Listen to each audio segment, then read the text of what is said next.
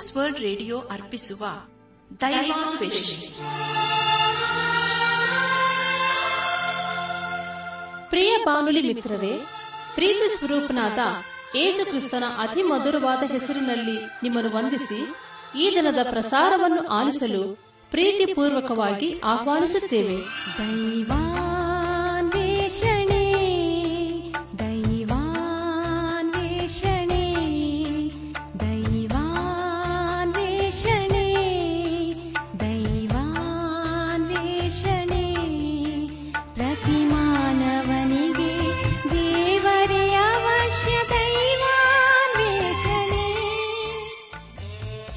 ಪ್ರಿಯರೇ ದೇವರ ಸ್ವರೂಪದಲ್ಲಿ ನಿರ್ಮಿಸಲ್ಪಟ್ಟ ಮಾನವ ಕುಲವು ಕ್ರಿಸ್ತೇಸುವಿನಲ್ಲಿ ದೊರೆಯುವ ನಿರಂತರವಾದ ಸಂತೋಷ, ಶಾಂತಿ ಪಾಪ ಕ್ಷಮಾಪಣೆ ನಿತ್ಯ ಜೀವ ಹೊಂದಬೇಕೆಂದು ದೇವರ ಚಿತ್ತವಾಗಿದೆ. ಈ ಶುಭ ಸಂದೇಶವನ್ನು ನಿಮ್ಮೊಂದಿಗೆ ನಾವು ಹಂಚಿಕೊಳ್ಳಲು ಹರ್ಷಿಸುತ್ತೇವೆ. ನಾವೀಗ ಪ್ರಸಾರ ಮಾಡುವ ಸುಮಧುರ ಗೀತೆ ಹಾಗೂ ದೈವ ಸಂದೇಶವನ್ನು ಆಲಿಸಿ, ನೀವು ಹೊಂದಿಕೊಳ್ಳುವ ಆಶೀರ್ವಾದಗಳನ್ನು ನಮ್ಮೊಂದಿಗೆ ಹಂಚಿಕೊಳ್ಳಬೇಕೆಂದು ವಿನಂತಿಸುತ್ತಾ ಈ ಕಾರ್ಯಕ್ರಮಕ್ಕೆ ಮತ್ತೊಮ್ಮೆ ಸ್ವಾಗತ ಕೋರುತ್ತೇವೆ.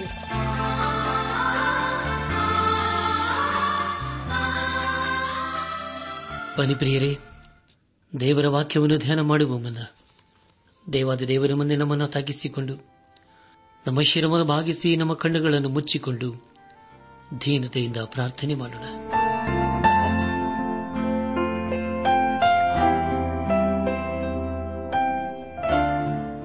ನಮ್ಮನ್ನು ಬಹಳವಾಗಿ ಪ್ರೀತಿ ಮಾಡಿ ಸಾಕಿ ಸಲಹುವ ನಮ್ಮ ರಕ್ಷಕನಲ್ಲಿ ತಂದೆಯಾದ ದೇವರೇ, ನಿನ್ನ ಪರಿಶುದ್ಧವಾದ ನಾಮವನ್ನು ಕೊಂಡಾಡಿ ಹಾಡಿ ಸ್ತುತಿಸುತ್ತೇವೆ. ಕರ್ತನೆ, ನಿನ್ನೆ ನಮ್ಮ ಜೀವಿತ ಕಾಲವೆಲ್ಲ ನಂಬಿಗಸ್ತನಾಗಿದ್ದುಕೊಂಡು ಅನುದಿನವೂ ನಮ್ಮ ನಡೆಸ್ತಾ ಬಂದಿದ್ದು ಕಾಣಿಸ್ತೋತ್ರಪ್ಪ ಈಗಲೂ ಅದೇ ನೀನು ವಾಗ್ದಾನದ ಹಸ್ತಗಳಿಗೆ ನಮ್ಮನ್ನೇ ಒಪ್ಪಿಸುತ್ತೇವೆ. ಅಪ್ಪ, ನೀನೇ ನಮ್ಮ ನಡೆಸು ದೇವ. ನಾವು ನಿನ್ನ ವಾಕ್ಯವನ್ನು ಆಲಿಸಿ, ಅದಕ್ಕೆ ವಿಧೇಯರಾಗಿ ಜೀವಿಸುತ್ತ ನಿನ್ನ ಆಶೀರ್ವಾದಕ್ಕೆ ಪಾತ್ರರಾಗಲು ದಯ ತೋರಿಸುತ್ತೇವ ಎಲ್ಲ ಘನ ಮಾನ ಮಹಿಮೆ ಪ್ರಭಾವಗಳು ನಿನಗೆ ಮಾತ್ರ ಸಲ್ಲುವುದಾಗಲಿ. ನಮ್ಮ ಪ್ರಾರ್ಥನೆ ಸ್ತೋತ್ರಗಳನ್ನು ಏಸುವಿಗಾಗಿ ಕೇಳುತ್ತಂದೆಯೇ ಆ ಮೇನ್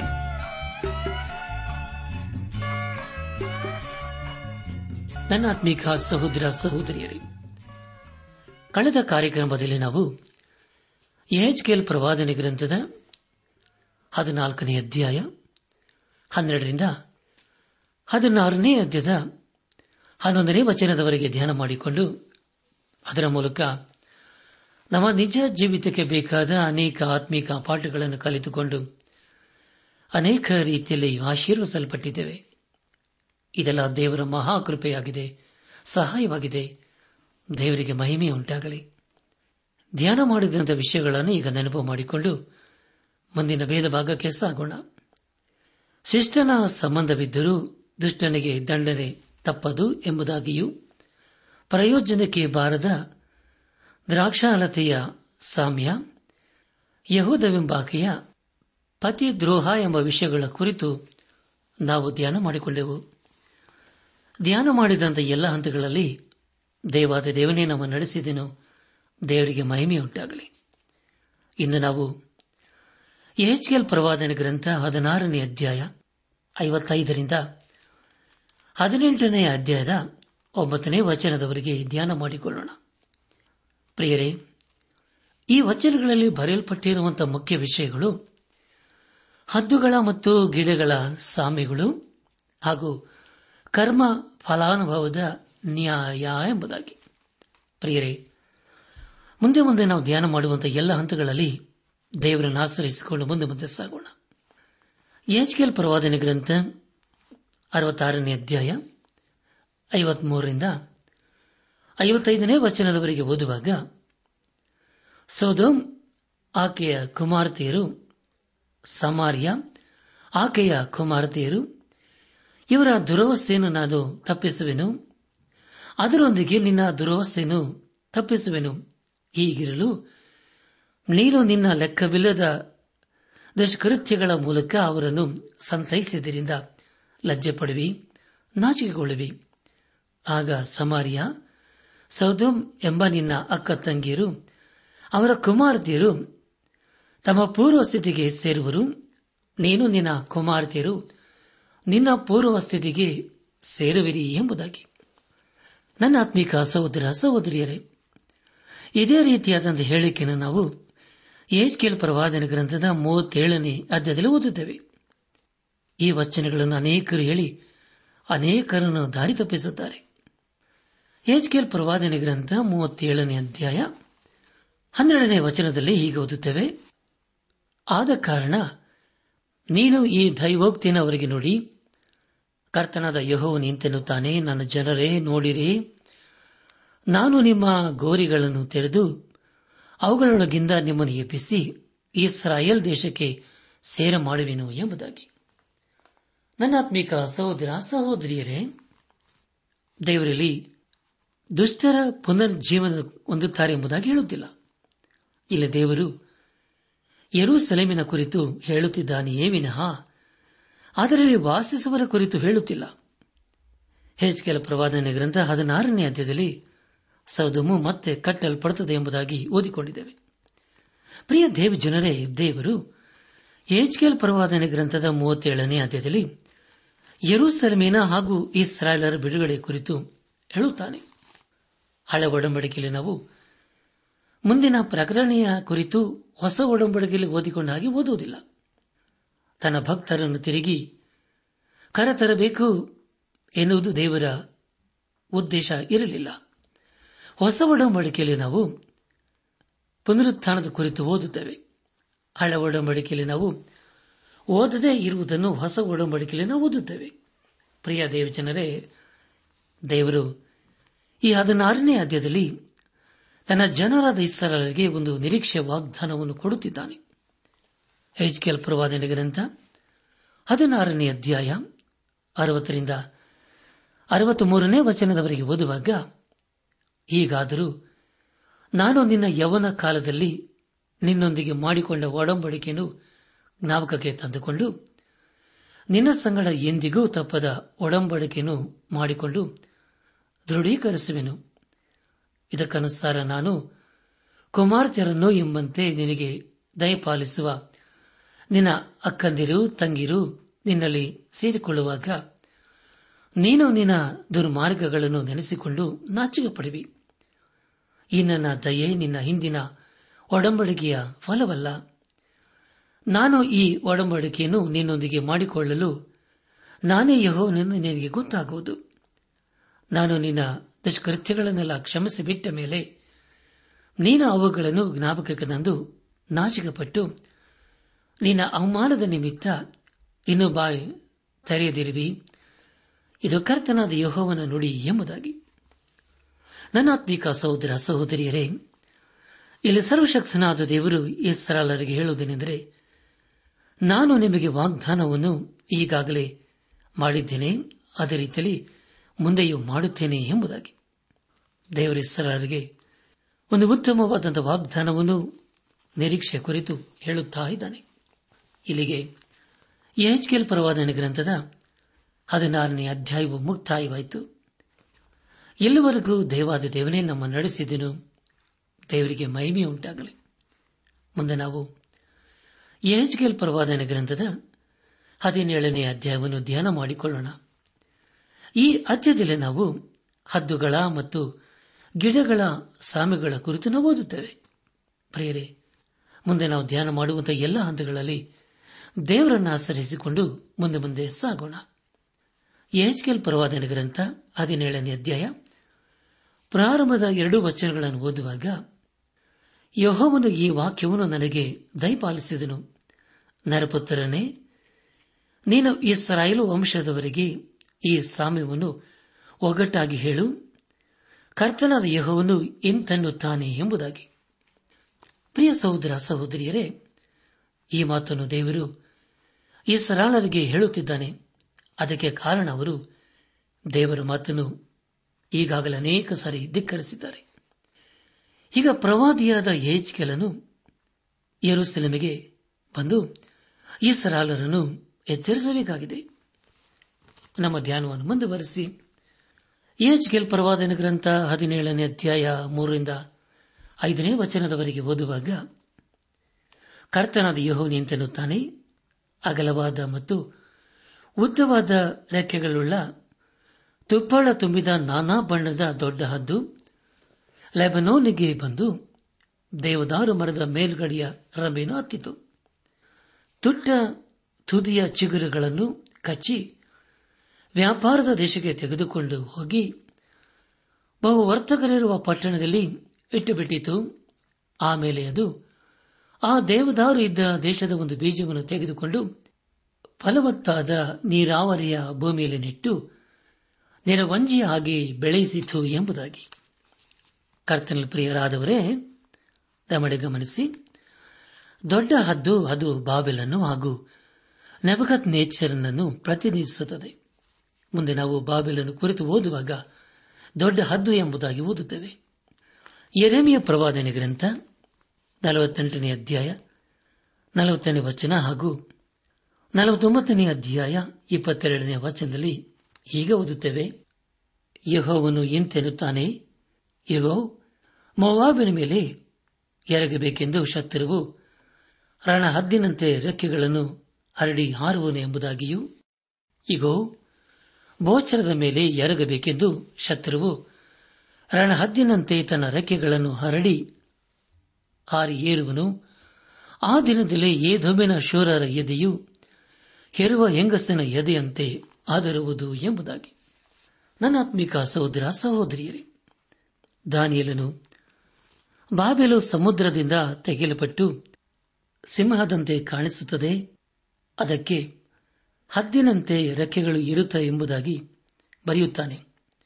ದಾನಿಯಲು ಪ್ರವಾದನೆ ಗ್ರಂಥ ಏಳನೇ ಅಧ್ಯಾಯ. ನಾಲ್ಕನೇ ವಚನದಲ್ಲಿ ಹೀಗೆ ಓದುತ್ತೇವೆ. ಮೊದಲು ಕಾಣಿಸಿದ ಮೃಗವು ಸಿಂಹದ ಹಾಗಿತ್ತು. ಅದಕ್ಕೆ ಹದ್ದಿನಂತೆ ರೆಕ್ಕೆಗಳೆದವು ನಾನು ನೋಡುತ್ತಿರುವಾಗಲೇ ಆ ರೆಕ್ಕೆಗಳು ಕೀಳಲ್ಪಟ್ಟವು. ಅದು ನೆಲದಿಂದ ಎತ್ತಲ್ಪಟ್ಟು ಮನುಷ್ಯನಾಗಿ ಎರಡು ಕಾಲುಗಳ ಮೇಲೆ ನೆಲೆಸಲ್ಪಟ್ಟಿತ್ತು. ಅದಕ್ಕೆ ಮನುಷ್ಯನ ಹೃದಯವು ಕೊಡೋಣವಾಯಿತು ಎಂಬುದಾಗಿ. ನನ್ನಾತ್ಮಿಕ ಸಹೋದರ, ಸಹೋದರಿಯರೇ ಬಾಬಿಲಿನ ಕುರಿತಾಗಿಯೇ ಏಜ್ಕೇಲ್ ಪ್ರವಾದನೆ ಗ್ರಂಥ ಹದಿನೇಳನೇ ಅಧ್ಯಾಯ ಮೂರರಿಂದ ಐದನೇ ವಚನಗಳಲ್ಲಿ ಓದುತ್ತವೆ. ಅದೇನೆಂದರೆ, ಕರ್ತನಾದ ಯಹೋನಿ ಎಂತೆನ್ನುತ್ತಾನೆ ಅಗಲವಾದ ಮತ್ತು ಉದ್ದವಾದ ರೆಕ್ಕೆಗಳುಳ್ಳ ತುಪ್ಪಾಳ ತುಂಬಿದ ನಾನಾ ಬಣ್ಣದ ದೊಡ್ಡ ಹದ್ದು ಲೆಬನೋನಿಗೆ ಬಂದು ದೇವದಾರು ಮರದ ಮೇಲ್ಗಡೆಯ ರಂಬೆಯನ್ನು ಕಿತ್ತಿತು. ತುಟ್ಟ ತುದಿಯ ಚಿಗುರುಗಳನ್ನು ಕಚ್ಚಿ ವ್ಯಾಪಾರದ ದೇಶಕ್ಕೆ ತೆಗೆದುಕೊಂಡು ಹೋಗಿ ಬಹು ವರ್ತಕರಿರುವ ಪಟ್ಟಣದಲ್ಲಿ ಇಟ್ಟುಬಿಟ್ಟಿತು. ಆಮೇಲೆ ಅದು ಆ ದೇವದಾರಿದ್ದ ದೇಶದ ಒಂದು ಬೀಜವನ್ನು ತೆಗೆದುಕೊಂಡು ಫಲವತ್ತಾದ ನೀರಾವರಿಯ ಭೂಮಿಯಲ್ಲಿ ನೆಟ್ಟು ನಿರವಂಜಿಯಾಗಿ ಬೆಳೆಯಿಸಿತು ಎಂಬುದಾಗಿ. ಪ್ರಿಯರೇ, ಇಲ್ಲಿ ನಾವು ಮರ ಎಂಬುದಾಗಿ ಓದಿಕೊಂಡಿದ್ದೇವೆ. ಹಾಗಾದರೆ ಆ ಮರವು ಯಾರಿಗೆ ಹೋಲಿಕೆಯಾಗಿದೆ? ಅದು ಪ್ರತ್ಯೇಕವಾಗಿ ಇಸ್ರಾಲರಿಗೆ ಹೋಲಿಕೆಯಾಗಿದೆ. ಅಂದರೆ ಪ್ರಿಯರೇ, ಅರಸನಾದ ದಾವಿದನ ಮನೆತನ. ಅರಸನಾದ ನೆಬಕದ್ ನೇಚರನು ಇಸ್ರಾಯೇಲರನ್ನು ಅರಸನಾದ ಚೇತ್ಕಿಯನ ಕಾಲದಲ್ಲಿ ನಾಶ ಮಾಡಿದನು. ಎಚ್ಕೆಲ್ ಪರವಾದನ ಗ್ರಂಥ ಹದಿನೇಳನೇ ಅಧ್ಯಾಯ ಏಳನೇ ವಚನವನ್ನು ಓದುವಾಗ, ಅಗಲವಾದ ರೆಕ್ಕೆಗಳುಳ್ಳ ತುಪ್ಪಳ ತುಂಬಿದ ಮತ್ತೊಂದು ದೊಡ್ಡ ಹದ್ದು ಇತ್ತು. ಈಗೋ ಆ ದ್ರಾಕ್ಷಾಲತೆಯು ತಾನು ನಾಟಿಕೊಂಡಿದ್ದ ಪಾತಿಯೊಳಗಿಂದ ಅದರ ಕಡೆಗೆ ತನ್ನ ಬೇರುಗಳನ್ನು ತಿರುಗಿಸಿ ತನ್ನ ರಂಬೆಗಳನ್ನು ಚಾಚಿ ಅದರಿಂದ ನೀರನ್ನು ಹಾರೈಸುತ್ತಿತ್ತು ಎಂಬುದಾಗಿ. ಪ್ರಿಯ ದೇವ್ ಜನರೇ ಮತ್ತೊಂದು ಅದು ಅದು ಐಗುಪ್ತಕ್ಕೆ ಹೋಲಿಕೆಯಾಗಿದೆ. ನೆಪಕತ್ ನೇಚರನು ಚಿತ್ಕಿಯನನ್ನು ಅರಸನನ್ನಾಗಿ ಇಟ್ಟಿದ್ದನು. ಹಾಗೂ ಅವರಲ್ಲಿ ಒಂದು ಒಪ್ಪಂದವು ಏರ್ಪಟ್ಟಿತ್ತು. ಆದರೆ ಅದನ್ನು ಚಿತ್ಕೆಯನ್ನು ಉಲ್ಲಂಘನೆ ಮಾಡಿದನು. ಹಾಗೂ ಐಗುಪ್ತದೊಂದಿಗೆ ತನ್ನ ಸಂಬಂಧವನ್ನು ಏರಿಸಿಕೊಂಡನು ಅದರ ಕುರಿತಾಗಿ ಇಲ್ಲಿ ನಾವು ಏಳನೇ ವಚನದಲ್ಲಿ ಹೀಗೆ ಓದಿಕೊಂಡಿದ್ದೇವೆ. ಅದೇನೆಂದರೆ, ಅಗಲವಾದ ರೆಕ್ಕೆಗಳುಳ್ಳ ತುಪ್ಪಳ ತುಂಬಿದ ಮತ್ತೊಂದು ದೊಡ್ಡ ಹದಿತ್ತು ಈಗ ಆ ದ್ರಾಕ್ಷಾಲತೆಯು ತಾನು ನಾಟಿಕೊಂಡಿದ್ದ ಪಾತ್ರೆಯೊಳಗಿಂದ ಅದರ ಕಡೆಗೆ ತನ್ನ ಬೇರುಗಳನ್ನು ತಿರುಗಿಸಿ, ತನ್ನ ರಂಬೆಗಳನ್ನು ಚಾಚಿ, ಅದರಿಂದ ನೀರನ್ನು ಹಾರೈಸುತ್ತಿತ್ತು ಎಂಬುದಾಗಿ. ಪ್ರಿಯ ದೇವ ಜನರೇ ಆದರೆ ಕಾಲಾಂತರದಲ್ಲಿ ಅರಸನಾದ ನೆಬಕತ್ನೇಚರನು ಐಗುಪ್ತವನ್ನು ನಾಶ ಮಾಡಿದನು ನಮ್ಮ ಧ್ಯಾನವನ್ನು ಮುಂದುವರೆಸಿ ಎಚ್ಗೆಲ್ ಪ್ರವಾದನೆ ಗ್ರಂಥ ಹದಿನೇಳನೇ ಅಧ್ಯಾಯ ಹನ್ನೆರಡರಿಂದ ಹದಿನೈದನೇ ವಚನದವರೆಗೆ ಓದುವಾಗ ಯಹೋವನು ಇನ್ನೊಂದು ವಾಕ್ಯವನ್ನು ನನಗೆ ದಯಪಾಲಿಸಿದನು. ದ್ರೋಹಿ ವಂಶದವರಾದ ಈ ಜನರಿಗೆ ಹೀಗೆ ಹೇಳು. ಇದರ ಅಭಿಪ್ರಾಯವು ನಿಮಗೆ ಗೊತ್ತಿಲ್ಲವೋ? ಇಗೋ ಬಾಬಿಲಿನ ಅರಸನು ನಮಗೆ ಬಂದು ಅಲ್ಲಿನ ಅರಸರನ್ನು, ಪ್ರಧಾನರನ್ನು ಹಿಡಿದು ಬಾಬಿಲಿಗೆ ಒಯ್ದುಕೊಂಡು ಹೋದನು. ಮತ್ತು ರಾಜವಂಶದವನೊಬ್ಬನನ್ನು ಆರಿಸಿ ಅವನೊಂದಿಗೆ ಒಡಂಬಡಿಕೆ ಮಾಡಿಕೊಂಡು ಅವನಿಂದ ಆಣೆ ಇಡಿಸಿ, ಇವನ ರಾಜ್ಯವ ಮೇಲಕ್ಕೆ ಏಳಲಾರದೆ ಗುಜ್ಜಾಗಿತ್ತು. ಒಡಂಬಡಿಕೆಯನ್ನು ಕೈಕೊಳ್ಳುವುದರಿಂದಲೇ ನಿಲ್ಲಲೆಂದು ಆ ದೇಶದ ಬಲಿಷ್ಠರನ್ನು ಗಡೀಪಾರು ಮಾಡಿದನು. ಆದರೆ ಅವನು ಬಾಬೇಲಿನ ಅರಸನ ಮೇಲೆ ತಿರುಗಿ ಬಿದ್ದು, ಕುದುರೆಗಳನ್ನು ಬಹುಮಂದಿ ಸೈನಿಕರನ್ನು ನಮಗೆ ಒದಗಿಸೆಂದು ಐಗುಪ್ತಕ್ಕೆ ರಾಯಭಾರಿಗಳನ್ನು ಕಳಿಸಿದನು ಇವನು ಸಮೃದ್ಧನಾಗಿಯೇ ಇರುವನು. ಇಂಥ ಕೃತ್ಯಗಳನ್ನು ನಡೆಸಿದವನು ಪಾರಾಗುವನು. ಒಡಂಬಡಿಕೆಯನ್ನು ಮೀರಿದವನು ತಪ್ಪಿಸಿಕೊಂಡಾನೆ ಎಂಬುದಾಗಿ. ನನ್ನಾತ್ಮಿಕ ಸಹೋದರ ಸಹೋದರಿಯರೇ, ಅರಸನಾದ ನೆಬಕತ್ ನೇಚರನ್ನು ತನ್ನ ಕೊಟ್ಟ ಒಡಂಬಡಿಕೆಯನ್ನು ನೆರವೇರಿಸಿದನು. ಆದರೆ ದೇವಜನರಾದ ಇಸ್ಸರರು ಒಡಂಬಡಿಕೆಯನ್ನು ಮುರಿದು ಬಿಟ್ಟರು ಅದೇ ರೀತಿಯಲ್ಲಿ ಪ್ರಿಯರಿ, ಇಂದು ಕೂಡ ಅನೇಕ ವಿಶ್ವಾಸಿಗಳು ಅನಿಸಿಕೊಂಡವರು ತಮ್ಮ ಮಾತಿನ ಮೇಲೆ ನಿಲ್ಲದೇ ಇರುವುದನ್ನು ಕಾಣುತ್ತೇವೆ. ಆದರೆ ರಕ್ಷಿಸಲ್ಪಡದೇ ಇರುವ ಅನೇಕರು ತಮ್ಮ ಮಾತಿನ ಮೇಲೆ ನಿಲ್ಲುತ್ತಾರಲ್ಲವೇ? ಹೆಚ್ಕೆಲ್ ಪ್ರವಾದನ ಗ್ರಂಥ ಹದಿನೇಳನೇ ಅಧ್ಯಾಯ ಹದಿನೆಂಟನೇ ವಚನವನ್ನು ಓದುವಾಗ ಇವನು ಇಟ್ಟ ಆಳೆಯನ್ನು ತಿರಸ್ಕರಿಸಿ ಒಡಂಬಡಿಕೆಯನ್ನು ಮೀರಿದನಲ್ಲವೇ ಕೈಯ ಮೇಲೆ ಕೈ ಇಟ್ಟರೇನು? ಇದನ್ನೆಲ್ಲ ಮಾಡಿಬಿಟ್ಟನಲ್ಲವೇ? ಇವನು ಪಾರಾಗನು ಎಂಬುದಾಗಿ. ಪ್ರಿಯ ಸಹೋದರ ಸಹೋದರಿಯರೇ, ಇಲ್ಲಿ ಸರ್ವಶಕ್ತನಾದ ದೇವರು ಹೇಳುವುದೇನೆಂದರೆ ಈಚಿಕೆಯನ್ನು ನಾಶವಾಗಬೇಕು ಎಂಬುದಾಗಿ. ಅದೇ ರೀತಿಯಲ್ಲಿ ದೇವರು ಅನೇಕ ವಿಶ್ವಾಸಿಗಳಿಗೆ ನ್ಯಾಯ ತೀರಿಸಲಿದ್ದಾನೆ. ಹದಿನೇಳನೇ ಅಧ್ಯಾಯ, ಇಪ್ಪತ್ನಾಲ್ಕನೇ ವಚನದಲ್ಲಿ ಹೀಗೆ ಓದುತ್ತೇವೆ. ಆಗ ಯಹೋವನಾದ ನಾನು ಎತ್ತರವಾದ ಮರವನ್ನು ತಗ್ಗಿಸಿ ತಗ್ಗಾದದನ್ನು ಎತ್ತರಪಡಿಸಿ ಹಸುರಾದದನ್ನು ಒಣಗಿಸಿ ಒಣಗಿದ್ದನ್ನು ಚಿಗುರಿಸಿದ್ದೇನೆ ಎಂದು ಅರಣ್ಯದ ಸಕಲ ಋಷ್ಯಗಳು ತಿಳಿಯುವು ಇದನ್ನು ಯಹೋವನಾದ ನಾನೇ ನುಡಿದು ನಡೆಸಿದ್ದೇನೆ ಎಂಬುದಾಗಿ.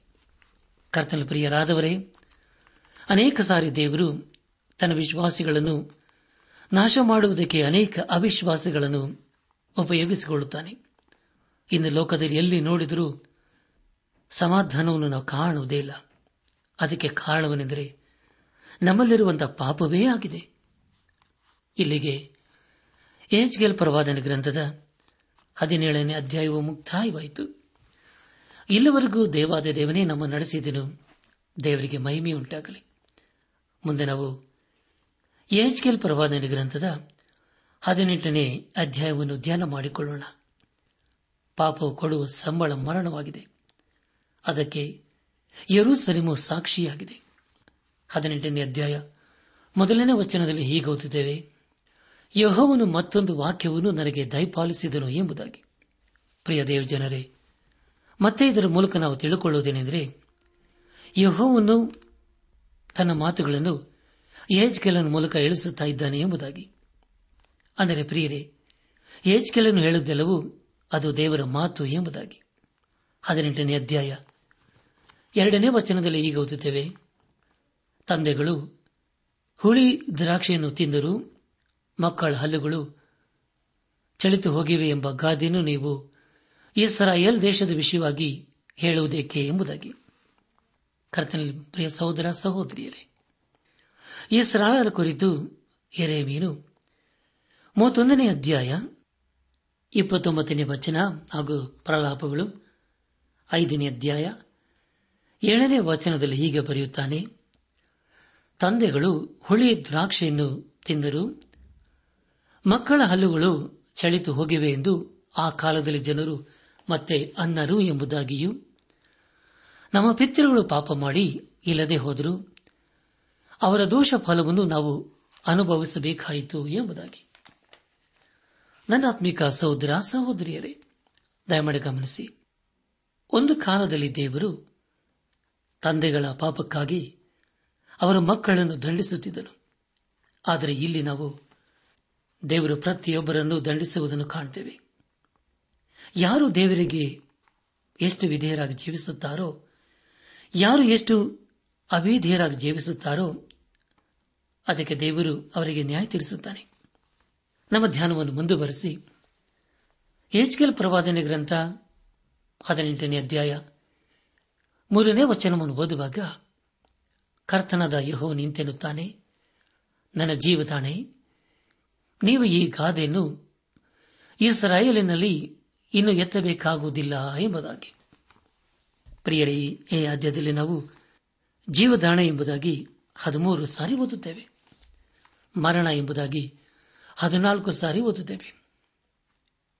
ಈ ಹದಿನೆಂಟನೇ ಅಧ್ಯಾಯದಲ್ಲಿ ಜೀವ ಹಾಗೂ ಮರಣದ ಕುರಿತು ತಿಳಿಸಲಾಗಿದೆ. ಆದರೆ ಇದು ನಿತ್ಯ ಜೀವ ಅಥವಾ ನಿತ್ಯ ಮರಣದ ವಿಷಯವಲ್ಲ. ಆದರೆ ದೇವರು ಪ್ರತಿಯೊಬ್ಬರಿಗೆ ನ್ಯಾಯ ತೀರಿಸುತ್ತಾನೆ ಎಂಬುದಾಗಿ ಇದರಿಂದ ತಿಳಿದು ಬರುತ್ತದೆ ಹದಿನೆಂಟನೇ ಅಧ್ಯಾಯ ನಾಲ್ಕನೇ ವಚನದಲ್ಲಿ ಹೀಗೆ ಓದಿದ್ದೇವೆ ಈಗ ಸಕಲ ನರ ಪ್ರಾಣಿಗಳು ನನ್ನವೇ, ತಂದೆಯೇನು, ಮಗನೇನು, ನರ ಪ್ರಾಣಿಗಳೆಲ್ಲವೂ ನನ್ನ ಅಧೀನದಲ್ಲಿವೆ. ಪಾಪ ಮಾಡುವ ಪ್ರಾಣಿ ಸಾಯುವನು ಎಂಬುದಾಗಿ.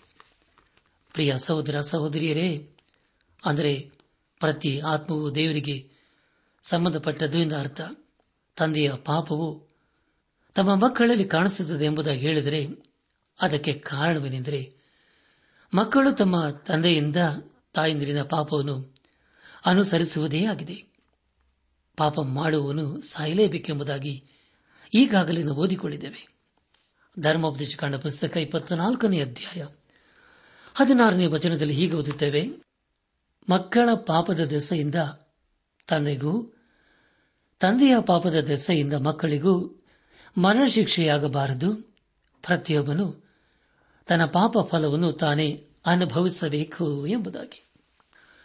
ನನ್ನ ಸಹೋದರ, ಸಹೋದರಿಯರೇ, ದೇವರು ಪ್ರತಿಯೊಬ್ಬನಿಗೆ ನ್ಯಾಯ ತೀರಿಸುತ್ತಾನೆ. ಎಚ್ಕೆಲ್ ಪ್ರವಾದನೆ ಗ್ರಂಥ, ಹದಿನೆಂಟನೇ ಅಧ್ಯಾಯ, ಐದರಿಂದ ಒಂಬತ್ತನೇ ವಚನದವರೆಗೆ ಓದುವಾಗ ನನ್ನ ಆತ್ಮೀಕ ಸಹೋದರ ಸಹೋದರಿಯರೇ, ಇದರ ಮೂಲಕ ನಾವು ತಿಳಿದುಕೊಳ್ಳುವುದೇನೆಂದರೆ ಇಲ್ಲಿ ದೇವರು ನಿತ್ಯ ಜೀವದ ಕುರಿತು ಹೇಳುತ್ತಿಲ್ಲ, ಅಂದರೆ ಯಾರು ದೇವರಿಗೆ ವಿಧೇಯರಾಗಿ ಜೀವಿಸುತ್ತಾರೋ ಅಂತವರನ್ನು ಆತನು ಆಶೀರ್ವದಿಸುತ್ತಾನೆ ಎಂಬುದಾಗಿ. ಇದು ಹಳೆ ಒಡಂಬಡಿಕೆಯಲ್ಲಿನ ಮತ್ತೊಂದು ಆಶೀರ್ವಾದಕರವಾದಂಥ ವಚನಗಳಾಗಿವೆ. ದಯಮಾಡಿ ಸಮಯ ಮಾಡಿಕೊಂಡು ಎಚ್ಗೆಲ್ ಪ್ರವಾದನೆ ಗ್ರಂಥ ಹದಿನೆಂಟನೇ ಅಧ್ಯಾಯ ಐದರಿಂದ ಒಂಬತ್ತನೇ ವಚನಗಳನ್ನು ಓದಿಕೊಳ್ಳಬೇಕೆಂಬುದಾಗಿ ನಿಮ್ಮನ್ನು ನಾನು ಪ್ರೀತಿಯಿಂದ ಕೇಳಿಕೊಳ್ಳುತ್ತೇನೆ. ಈ ಸಂದೇಶವನ್ನು ಆಲಿಸುತ್ತಿರುವ ನನ್ನ ಆತ್ಮಿಕ ಸಹೋದರ ಸಹೋದರಿಯರೇ, ಆಲಿಸಿದ ವಾಕ್ಯದ ಬೆಳಕಿನಲ್ಲಿ ನಮ್ಮ ಜೀವಿತವನ್ನು ಪರೀಕ್ಷಿಸಿಕೊಂಡು, ತಿದ್ದಿ ಸರಿಪಡಿಸಿಕೊಂಡು ನಾವು ಎಲ್ಲಿ ಬಿದ್ದು ಹೋಗಿದ್ದೇವೆ? ಯಾವ ವಿಷಯದಲ್ಲಿ ನಾವು ಸೋತು ಹೋಗಿದ್ದೇವೆ ಎಂಬ ಸಂಗತಿಗಳನ್ನು ಗ್ರಹಿಸಿಕೊಂಡು, ಹಿಂದೆ ನಾವು ದೇವರ ಕಡೆಗೆ ತಿರುಗಿಕೊಂಡು, ದೇವರ ಮಕ್ಕಳಾಗಿ ನಾವು ಜೀವಿಸುತ್ತಾ ದೇವರ ಆಶೀರ್ವಾದಕ್ಕೆ ನಾವು ಪಾತ್ರರಾಗೋಣ. ಪ್ರಿಯ ಸಹೋದರ, ಸಹೋದರಿಯರೇ, ದೇವರ ವಾಕ್ಯವು ನಮ್ಮನ್ನು ಎಚ್ಚರಿಸುವುದೇನೆಂದರೆ, ನಾವು ಯಾವಾಗಲೂ ದೇವರಿಗೆ ಅಧೀನರಾಗಿ, ವಿಧೇಯರಾಗಿ, ಬದ್ಧರಾಗಿ ಜೀವಿಸಬೇಕು ಎಂಬುದಾಗಿ.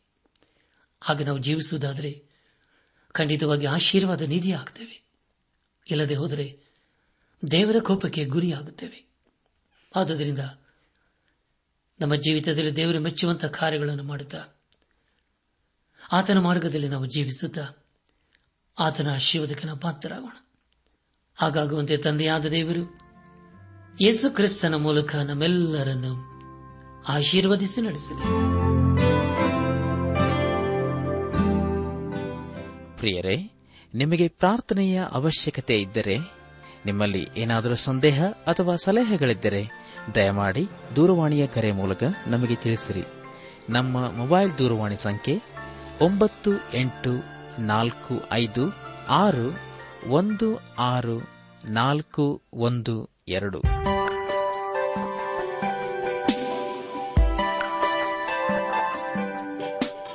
ನನ್ನ ಆತ್ಮೀಕ ಸಹೋದರ ಸಹೋದರಿಯರೇ, ಇಂದು ದೇವರು ನಮಗೆ ಕೊಡುವ ವಾಗ್ದಾನ ಯೇಸು ಕ್ರಿಸ್ತನು ನಿಮ್ಮನ್ನು ತನ್ನ ಬಲದಿಂದ ಕಾಯುತ್ತಾನೆ. ಪ್ರಯತ್ನ ಬರೆದ ಮೊದಲನೇ ಪತ್ರಿಕೆ, ಮೊದಲನೇ ಅಧ್ಯಾಯ, ಐದನೇ ವಚನ.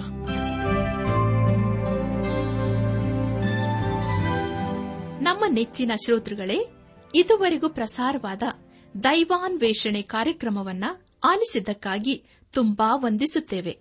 ಸೋಮವಾರದಿಂದ ಶುಕ್ರವಾರದವರೆಗೂ ಪ್ರಸಾರವಾಗುವ ಈ ಕನ್ನಡ ಕಾರ್ಯಕ್ರಮದ ಗುಣಮಟ್ಟವು ಇನ್ನೂ ಉತ್ತಮವಾಗಿ ರೂಪುಗೊಳಿಸಲು ನಿಮ್ಮ ಅಮೂಲ್ಯವಾದ ಸಲಹೆಗಳಿಗಾಗಿ ನಾವು ಎದುರು ನೋಡುತ್ತೇವೆ. ನಿಮ್ಮ ನೆಚ್ಚಿನ ಗೀತೆ ಮರುಪ್ರಸಾರ ಮಾಡಬೇಕಾಗಿ ಕೋರಿದರೆ ನಮ್ಮ ವಿಳಾಸಕ್ಕೆ ಇಂದೇ ಸಂಪರ್ಕಿಸಿ. ನಿಮ್ಮ ಪತ್ರಗಳು ನಮಗೆ ಪ್ರೋತ್ಸಾಹ ನೀಡುವುದಲ್ಲದೆ ನಿಮಗಾಗಿ ನಾವು ಮನಸ್ಸಾರೆ ಪ್ರಾರ್ಥಿಸುತ್ತೇವೆ.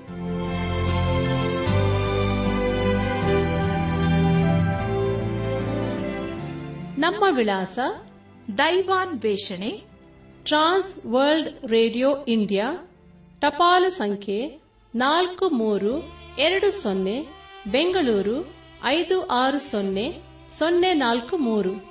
ನಮ್ಮ ಇಮೇಲ್ ವಿಳಾಸ K A N T T B at radio eight eight two dot com ನಮಸ್ಕಾರ ಪ್ರಿಯರೇ.